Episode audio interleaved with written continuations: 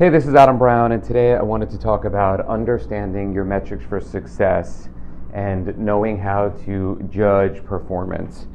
So, I had a client last week, and um, as we're wrapping up May, they were asking me for information on some of their organic Instagram posts um, around personality.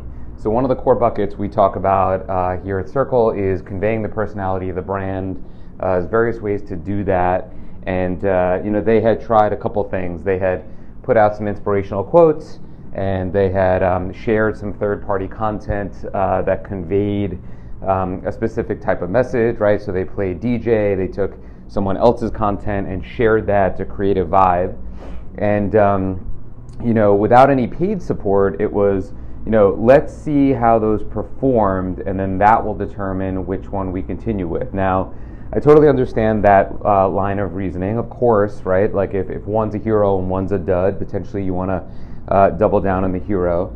Um, but uh, the problem is, you know, the metric for success there is not which one did better. Um, well, first of all, you know, what is better? So, what were they trying to have happen? Was it more likes, more comments, more reach, more impressions? Like, what what was it about it that did better? Um, and so we had this conversation, and they said, you know, you tell me. And I said, look, you know, if we want to use uh, paid social to convey a message and put it in front of a right audience, we'll see really great engagement, right? Very inexpensive, highly targeted, really good way to push out your content. But organically, whether post number one, uh, you know, an inspirational quote got three likes um, and uh, one comment, versus the uh, third party content that got four likes and zero comments, um, you know, that is not the right way to measure how that succeeded. First of all, you know, what, what were you um, putting more weight on? Was it likes? Was it comments?